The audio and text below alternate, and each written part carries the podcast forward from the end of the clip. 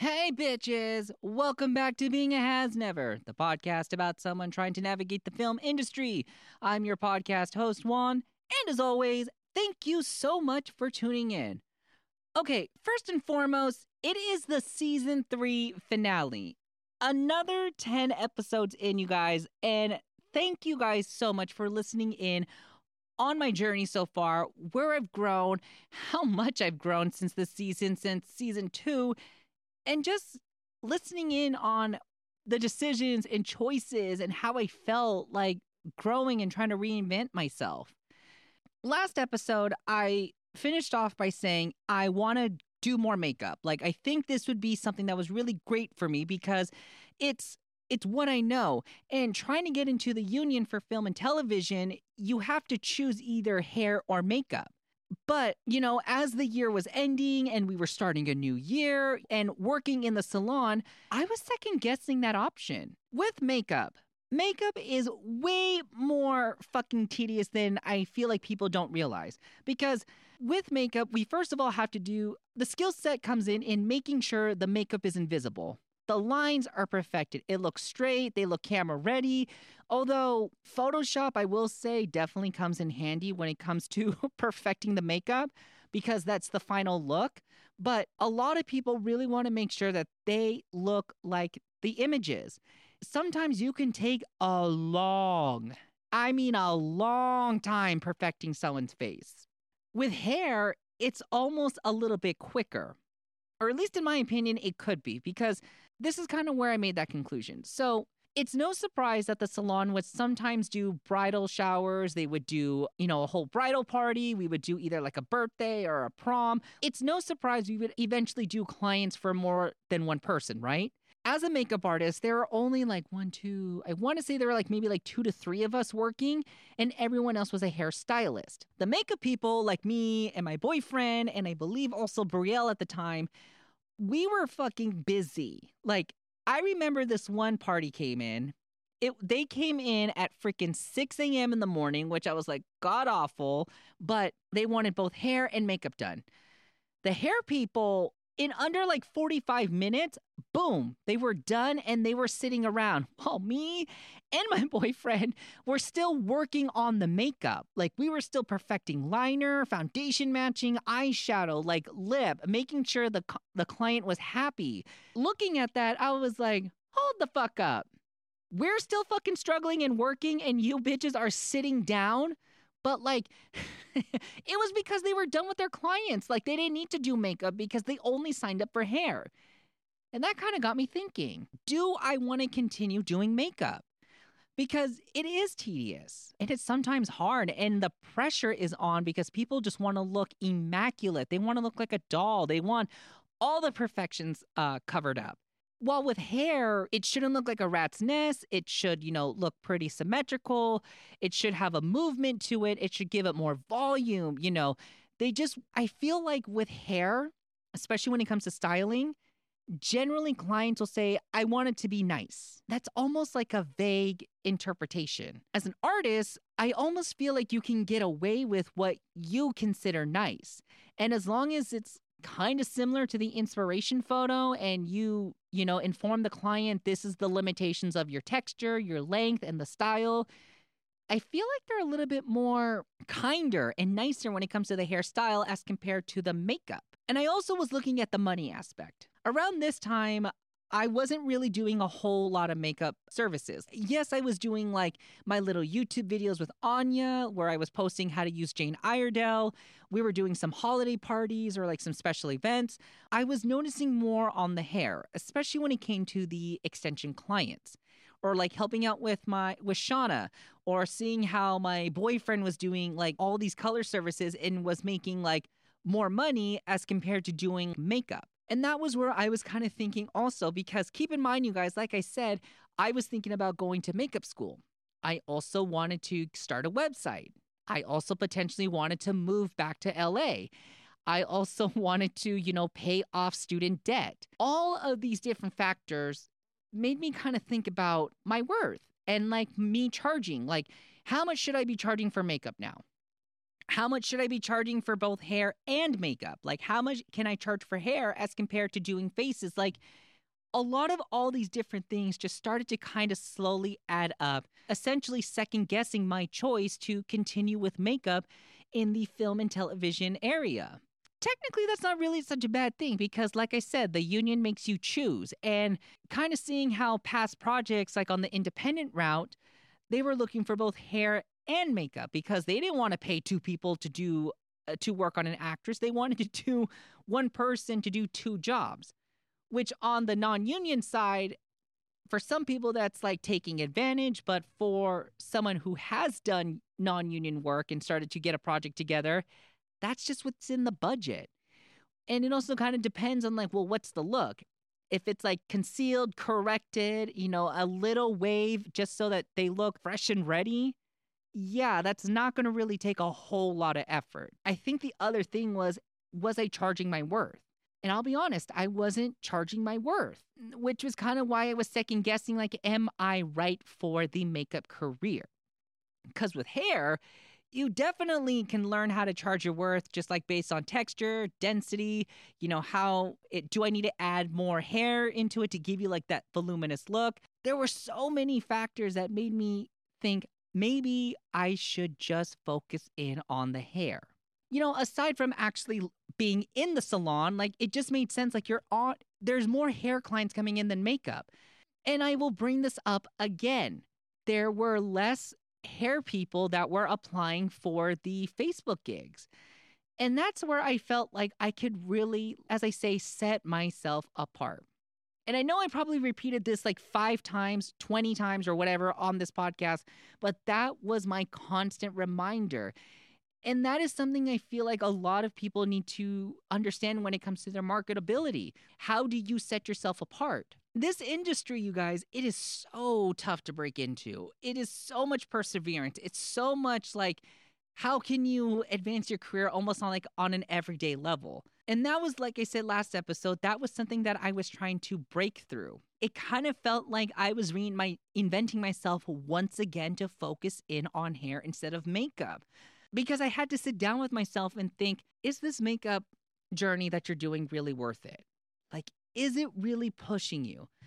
And looking at hair and looking at the money that's coming in, is that something that you could potentially do more of? Cuz I was really trying to figure out like what what's the right decision. And this is kind of where I was like, "Oh my god, this is so hard. This is really hard to figure out, you guys." And I was like, "Fuck. Like I don't know what I'm doing anymore." And that's not what I wanted. I didn't want to sit down at home and realize I don't know what I'm fucking doing. When it's like, no, no, no, no. Breathe. Just breathe and relax, and you are going to figure this out. At the end of 2019 and coming into 2020, that's when I decided I think I should stop with makeup and focus in on hair. Now, did I completely stop it? Not exactly, no, because like I was still one of the key makeup artists in the salon. So I figured, okay, I'll start taking it. I figured start focusing in on hair. Like really start to practice on the hair. Do some more hair color. Like have your sister come in. Work on your mom. Like have a family member come in and start practicing so you can start feeling more confident when you start applying for those film gigs. It was me reinventing myself and revamping my skills as an artist to further my career. Was it annoying as fuck that like great another time you have to reinvent yourself to make sure you're marketable? Yeah makeup was just not doing it for me anymore. Makeup wasn't as exciting. It wasn't it wasn't necessarily pushing me where i want to but then also i have to sit down and realize well are you pushing yourself like are you making are you putting yourself out there as a makeup artist or are you intimidated by the competition? Short story is yes, I am intimidated by the competition. I think another thing about me was that like I get comfortable really easy and I don't change my style too much. I become stagnant. And as an artist, that's not a good thing. At least not when you're early in your career where you don't have a clientele that has the specific look, that has the it's one thing if you want to do like concealed, corrected, and soft glam, but how many of those clients are coming in? If you want to do more runway or editorial, like how many of those clients are coming in? That was kind of what was limiting myself as an as a makeup artist. I wasn't trying to expand past like what I thought was easy. Do y'all remember that like sparkly cobalt blue with the burgundy sh- shadow with the red, like that very 2016 ombre look. Even I had a struggle doing that. Or like the cut crease with the glitter and like the brows and the liner. Like I didn't really do those a whole lot because I was just doing like the super soft Bobbi Brown eye look with a little topple of glitter. Like that was my comfort zone. But I never really pushed myself out. And there were definitely clients that wanted to see the crazy Instagram looks. My lazy ass was like, no, I'm going to talk you out of that. Or no, I don't really do that. But I can do this. I can do something similar. I can find things that best suit your eye shape. I found ways to get out of it instead of trying to practice. And I think it was because I didn't want to fail once again because I was working at a salon. Yelp will cut you down and bust your ego. So I was like, no, fuck that. Fuck all that noise. I am just going to stay comfortable and stagnant. I'll own that. I will definitely own that. So yeah, I really, really had to look at my look at myself in the mirror and say, you need to push yourself even more, baby. You got to keep pushing yourself. Otherwise, you won't be where you're at. You'll be at the salon, which isn't going to be such a terrible thing, but it's like you're going to have a sense of FOMO a sense of like, I could have done this. I could have did that. If I only tried this, if I only did that. With the environment that I was in that was constantly focusing on hair, it kind of made sense for me to like try going with the flow. This is a new skill that is never easy to perfect. It's never easy to get right the first time. Or at least for me, it wasn't easy the first time. I had to definitely practice my skill set to really get it going. I decided to really look back and decide makeup was a catalyst. Makeup is what pushed you. Makeup definitely got you very far. But when it comes to playing by the union's rules, you have to find something that keeps you going. And unfortunately, makeup halted. And hair was this brand new opportunity. Like I said before, I was getting married into this essentially. So my boyfriend is a salon owner. Obviously, it's like you're gonna eventually do hair. And maybe you're going to have to stop giving him the sassy attitude because, yes, that's your boyfriend, but still, you have to remember this is also a place of business. Well, actually, that only kind of lasted like five minutes, and I said, fuck that. Sorry, my honey, but like, you don't tell me what to do no more, at least not publicly. I guess what also it was kind of frustrating like like I said it was just another defeat and it was like why can't I get the graphs done? Why does it seem like it's so hard to just get to where I want to? Why does it always seem like there's a new challenge in front of me? I don't know. I mean, I guess it's just like I hate having a certain expectation and I just want it fast. Like, I want my career to take off where I really wanted to. And I think that's what it was. And then maybe, yeah, maybe it was just because I was in an area where like film and television wasn't necessarily always around me. The opportunities were just so much more spaced out as compared to being in LA. And I think that was where it started to click in my head is you're going to have to make that move soon. And of course, obviously, it's like saving up and like get that money together and like start being in an area where opportunities are constantly around you. So you feel that momentum and that itch once again. This whole season, you guys kind of reflecting back, I definitely could see my my shortcomings I could definitely see like, you know, where was that drive, that momentum. And all in all, it just kind of fell on me of just being comfortable, being, you know, a kept housewife, being a kept boyfriend that was like, you know, I have a partner who takes care of us, but I also have a job that was like very cush and it was very easy for me. I was getting used to like having opportunities just fall in my lap, which they did, but they slowed down soon after. And then it was just me beating myself up and getting kind of bored secretly that, like, why am I so stagnant? And it's eh, the calls coming from inside the house, boo boo. You're the reason why you're stagnant with that, you guys, I think that is the accountability that like I just took the time doing this podcast and realizing like that is that's kind of why you're at where you're currently at. And for anyone that's kind of like in my position where you're finally realizing like this is the reason I'm in this position because of my choices and my actions. And that was kind of why I really wanted to start this. And I think just doing this whole season made me kind of realize this.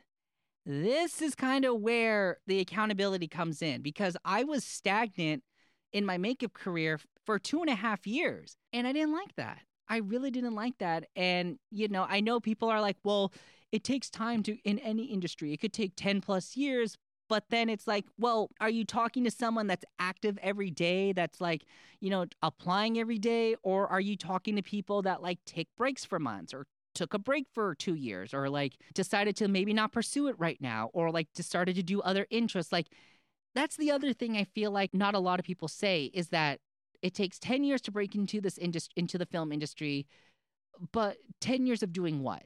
And that's something I would say with you guys is like if it takes time to break into the industry, then like what are you doing? How are you helping yourself further your career? Were you like me in the earlier days where you were applying on LinkedIn, on Mandy, on Facebook, on Instagram, on Twitter? Were you like applying every day? Were you practicing difficult techniques? Were you going to school to help further your career? Or were you just getting comfortable at your day job? Were you sitting around and just watching other people grow? Were you sitting down and making a plan of action? Or were you just fantasizing about it? All those little things. And of course, if you were the one that was just being comfortable and fantasizing, then yeah, no shit, Sherlock. Of course, you're not where exactly where you're at because you're not taking the the necessary steps. You're just imagining that you are. Taking that big giant step with hair, I felt like, yeah, this is probably going to be your best option. So, yes, it's another revamp, but looking back at it now, I think stepping more into hair definitely helped out my choice it's definitely helped out a lot because now I'm noticing, like, you know, when I'm in the salon, I get more excited when I start to try something new. And extensions were definitely like the new thing that really got me excited to, like, oh, I want to try this. I want to try this look. Let's play with this style and let me see what we can come up with. Fantasy or reality, y'all. Like, I always love to live in fantasy. I always have my head in the clouds, but really, it's putting that plan of action. Make sure you're doing what you could to make your plan of action come about because otherwise you could be like me. You know, even though this podcast is 10 episodes, a lot of this stuff was happening throughout the years. Like not everything was just back to back to back. It kind of it was very spread out until I took those necessary steps to get that plan of action going and to share with you guys, you know, all my experience as a makeup artist and all my experience as a hair artist so far. Stagnant, do something about it. Change that. Maybe even change your perspective, but don't get stuck because then otherwise things will pass on by. Next thing you know, you wake up one day and you realize, fuck, I really missed out on some time. So don't be like me, you guys. Even though we're ending on a somber note, but a more hopeful and reflective note, it's the end of season three. Oh my God. This really, you guys, it's been a whole lot to look back and I want to thank you guys for tuning in and listening to my podcast so far. Listening in to the growth, to the to the self accountability, to seeing, you know, the highs and the lows, the excitement, the itches and the goes, and realizing, baby, you fucked up, but that's okay because now look where you're going to go now. like, don't be afraid to look at yourself and say, I messed up, bitch, but here's something that I'm doing to better myself. Oh my goodness. Again, thank you guys so much for tuning in. Listen in on all the past episodes on all your favorite places to stream. And hit me up too on all your favorite social medias at Hey Juan Cruz. And let me know what did you like about season three? What was your favorite episode? What were your favorite moments? Your favorite tidbits? I cannot wait to bring season four with you guys because it's just a little bit more of my journey when it comes to becoming a hairstylist and even our favorite topic, which was COVID. Oh my goodness. So look for that soon, you guys. And with that, I hope your day is amazing. And thank you for listening to season three. Take care.